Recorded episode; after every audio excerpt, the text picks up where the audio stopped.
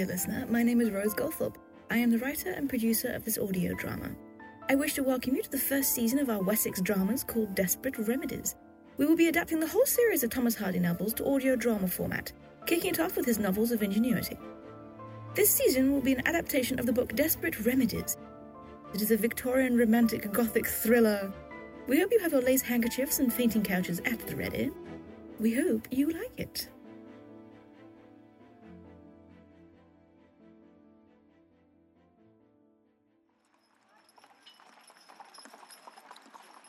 Pretty blonde young woman of around 18 is walking in the direction of the town hall, which is immediately opposite to a small church with a new spire being built.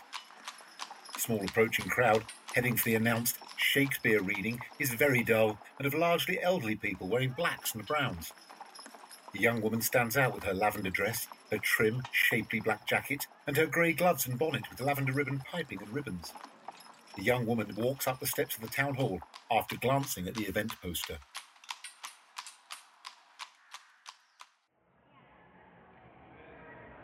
The attractive young woman, Cytherea Gray, selects a side aisle as she walks up the big concert hall so that she can see out of the window.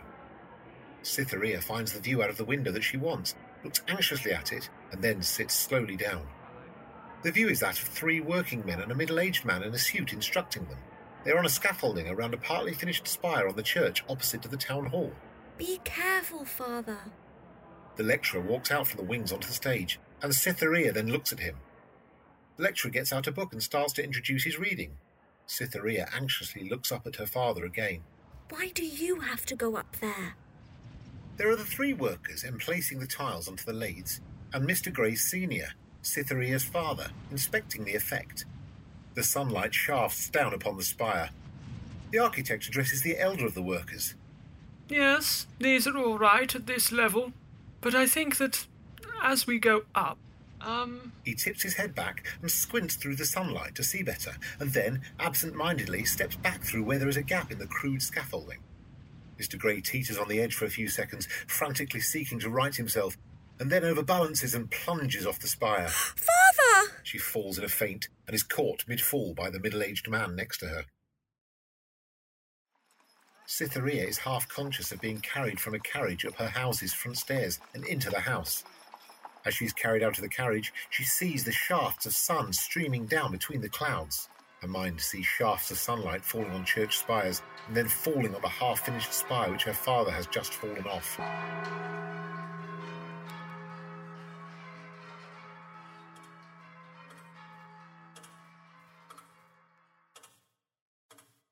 Cytherea and her brother Owen, who is just a year older, around 19, are sitting at their dead father's desk.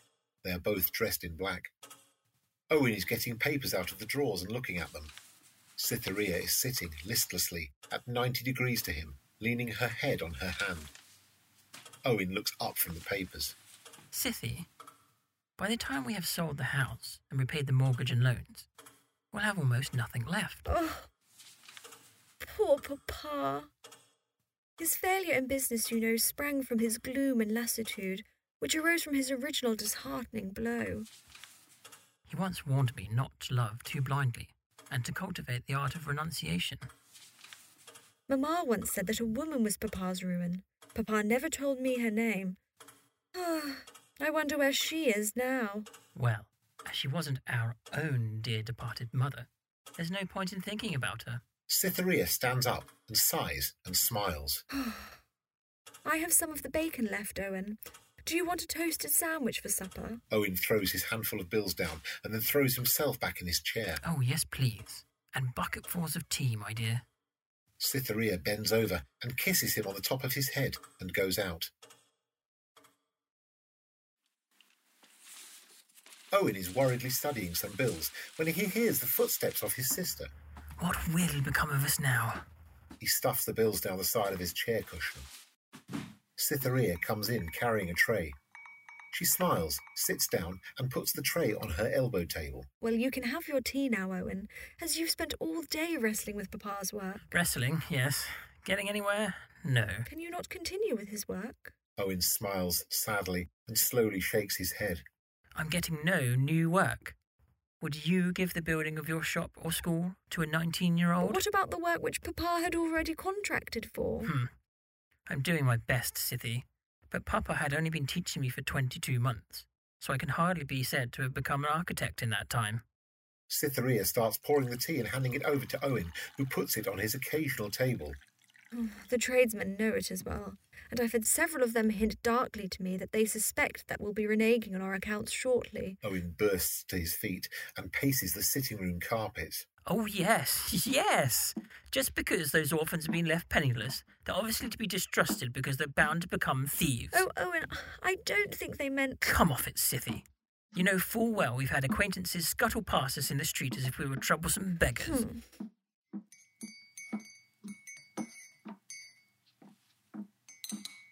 I'm afraid that I've had no takers about the advert I placed for music pupils either. I suspect that building up customers takes years, and unfortunately, we don't have years. Then we'll just have to see how you do with Papa's business, Owen. There. Now stop fretting, sit down and drink your tea. Look, I've baked you some scones. She proffers the plate. Owen stops pacing and smiles down at her. Cytherea and her brother are shopping. Owen is holding the basket. There are various market stalls out in the street and various people shopping and children playing. There is a fat, self satisfied shopkeeper in his apron who is standing on his doorstep talking to three women. They stare rudely at Cytherea and her brother and then whisper judgmentally against them as Owen and her pass by. Owen looks back at them, hurt by their behaviour. A young professional acquaintance of Owen's comes towards them, and Owen goes to shake his hand. The acquaintance, however, doesn't take the hand, but mumbles, pulls down his hat, and hurries away. Cytherea is outraged at the unkindness. Further along the street, there are two young tradesmen who are standing at their father's stall. They are smoking and they leer outrightly at Cytherea to her face. Owen sees them and makes a quick movement to go over and remonstrate with them, but Cytherea catches his arm and pleads with him not to defend her thus. Owen storms away, with Cytherea still clinging to his arm. They haven't done their shopping.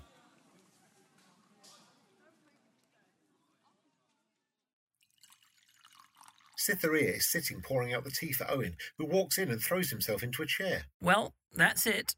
Just finished the last of Father's contracts, and four of them used his demise to knock me down over pricing. That's breaking contract. Owen shrugs. Yes, but they knew I hadn't had a penny to defend myself at law. And they are supposed to be our neighbours and acquaintances. She pours the milk in the tea, sugars it, and hands the tea to Owen.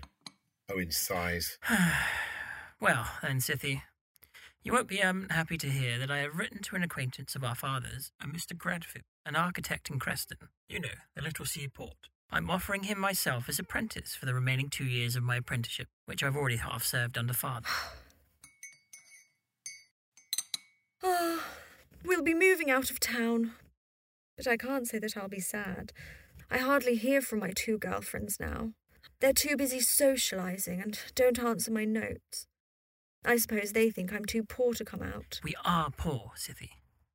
But at least this continuation of my apprenticeship will give us some sort of income.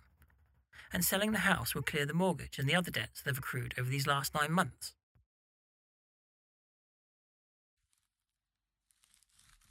Cytherea has her sleeves rolled up and an apron on. She's rolling out pastry. Owen comes in waving a letter and she looks up.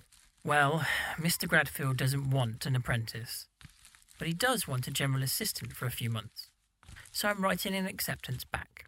Today, Sithy. Cytherea drops her pastry, grabs and wipes her hands on a cloth, and kisses him on the cheek. Then I shall write to father's old solicitor for a reference, and when we've moved into uh, some sort of accommodation, shall apply for governess jobs in the area. Owen heaves a sigh of relief and nods his head. Oh, well, at least we'll be rid of these debts. Ours and Papa's. Cytherea smiles at him. Poor Papa. Things will get easier now, Owen. The door opens and Cytherea and Owen struggle out with shoulder bags and carrying a suitcase each. Owen takes Cytherea's suitcase and manhandles it down the steps to the bottom. He then returns for his own case, which is at the top of the stairs. Meanwhile, the handsome cabman is loading this first case. Cytherea struggles down the steps and emplaces her big shoulder bag into a cab and also then places her small carpet bag in as well. She turns and half smiles back up at her father's house and nods sadly at it while Owen struggles with the other case.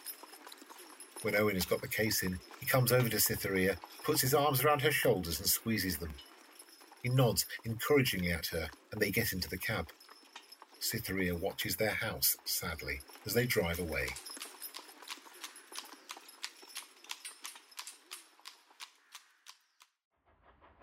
Cytherea and Owen are alone in their carriage and watch as the train races along and the landscape unfolds before them. There are lots of sheep, boggy moors, and fir plantations. Then there are undulating downs and increasing glimpses of the sea by which Cytherea is absorbed and enlivened. She points out objects of interest to Owen. They arrive at Creston and disembark.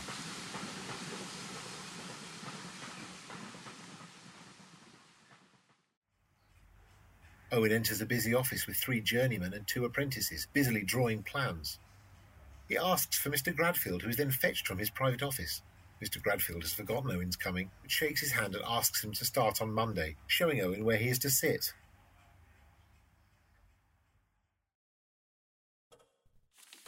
Cytherea sits at the table and writes her advert. A young lady is desirous of meeting with an engagement as governess or companion. She is competent to teach English, French, and music. Satisfactory references. Address C.G. Post Office, Creston. She sits back, sighs, and looks hopeful. Cytherea descends the steps onto the beach and walks along by the sea. She breathes in and looks around her at the sky and the water. She gives a little smile and speeds up her walk. Cytherea comes upon a young couple talking. The young man stops walking, takes the young woman's hand, and puts it flat onto his own chest. He asks the woman a question. She hangs her head shyly and quietly nods. Cytherea has by this time passed them at a slight distance. She smiles to herself and holds up her own left fourth finger. She waggles it slightly and muses upon whom will marry her.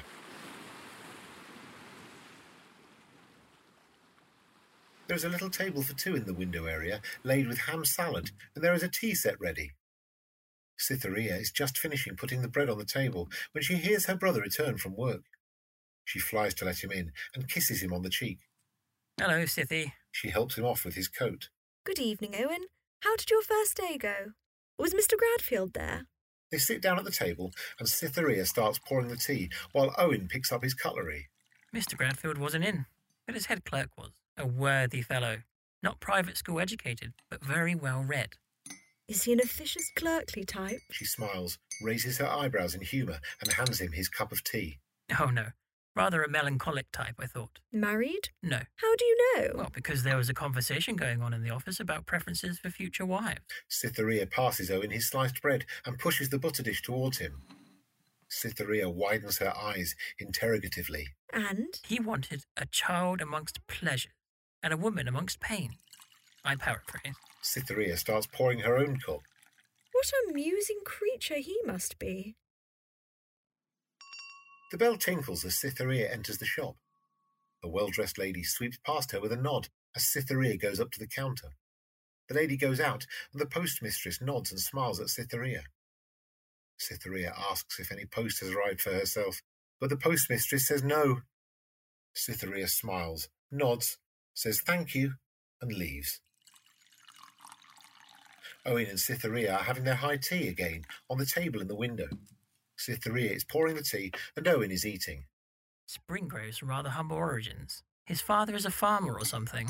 Cytherea milks and sugars Owen's tea. Well, he's none the worse for that, I suppose. Oh no. As we come down the hill, we shall continually be meeting people going up. What's he look like? Oh, a bit Greekish. Not as in that Mediterranean swarthy way. But like the statues, you know? With that straight Greek nose and thick wavy blonde. In his case, hair. His uh, tout ensemble is striking? She hands him his teacup. If you mean, is he sartorially inclined? No. He's rather messy. His necktie is usually askew, and he's usually got his nose in a book when not working. Novels?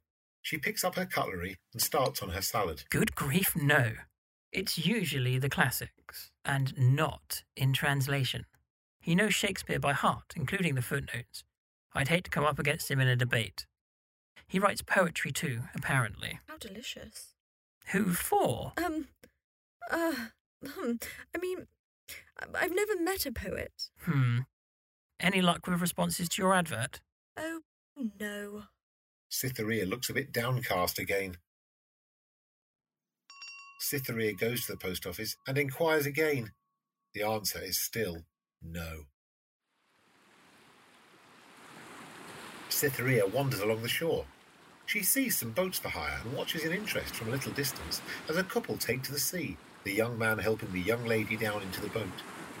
He then takes the oars and they row away. Cytherea stands watching them and smiles. She looks around the bright sky, the warm sunny day, and the sparkling sea going out to the horizon.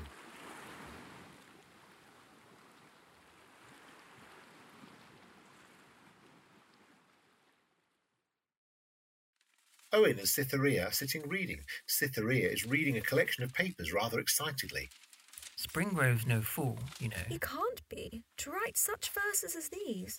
They're really beautiful poems. No, poems. I was referring to what he said when some of the fellows were talking of falling in love. What was that? Oh, he just pointed out that many a fellow has fallen in love without actually considering if the woman he has fallen in love with is the sort of woman who he'd like to spend the rest of his life. Cytherea puts down the poem she was reading.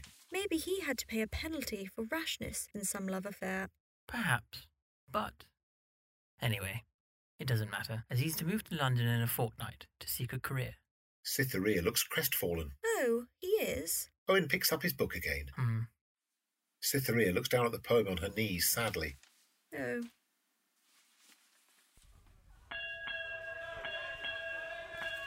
The town crier rings his bell and announces the excursion by steamboat to Lewbourne Bay as he walks up the hill.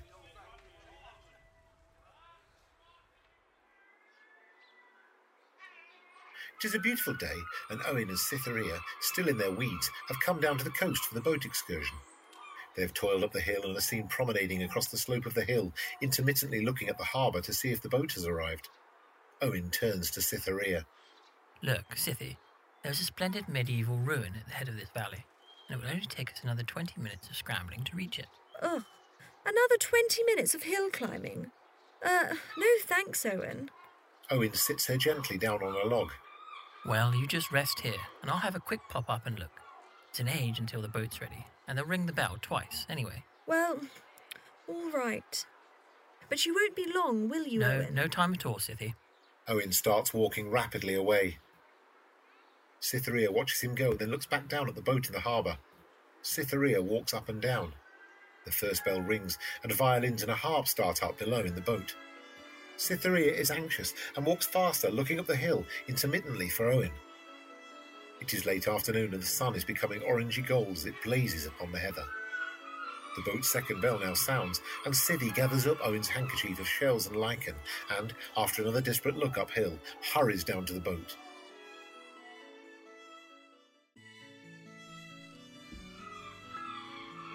Most of the passengers have boarded via a long single plank by the time Cytherea arrives. Cytherea is out of breath and stands by the plank looking back and then up at the ship. Now then, Missy, do we board? Maybe they's awaiting someone. My brother! He, he won't be long. She looks back again and then sees a male figure approaching. Oh, really? The man can't possibly get here in the next ten minutes. The figure, which has plunged down from the valley, is now somewhat hidden by an escarpment. They can hear his heels striking upon the stony road as he approaches. I'll, I'll come up now, because he'll be here in a second. Sorry about this. Captain Jacobs comes a little way down the plank and offers his hand. Uh, thank you, but I'm fine. I'll, I'll, I'll just be careful. Cytherea holds up her skirts and carefully mounts the steep, thin plank, holding onto the rope banister. Footsteps shake the plank and are upon to her heels in a bound. That was an episode of Desperate Remedies. We would like to thank our editor, David Harris, and our composer, James Cox. We would also like to thank our amazing cast Matthew Ledbury, Haley McCready, Claire Williams, Thomas Purchase Rathbone, Glenn Hanna, Catherine McColgan, Bernadette Davis, Caroline Joy, Jenny Bowden, Andy Luke, Steve Dean, Alex Lushington, Simon James, Mark Aldrich, Thomas Rolfe, and thank you to you, our dear listener. See you again next time.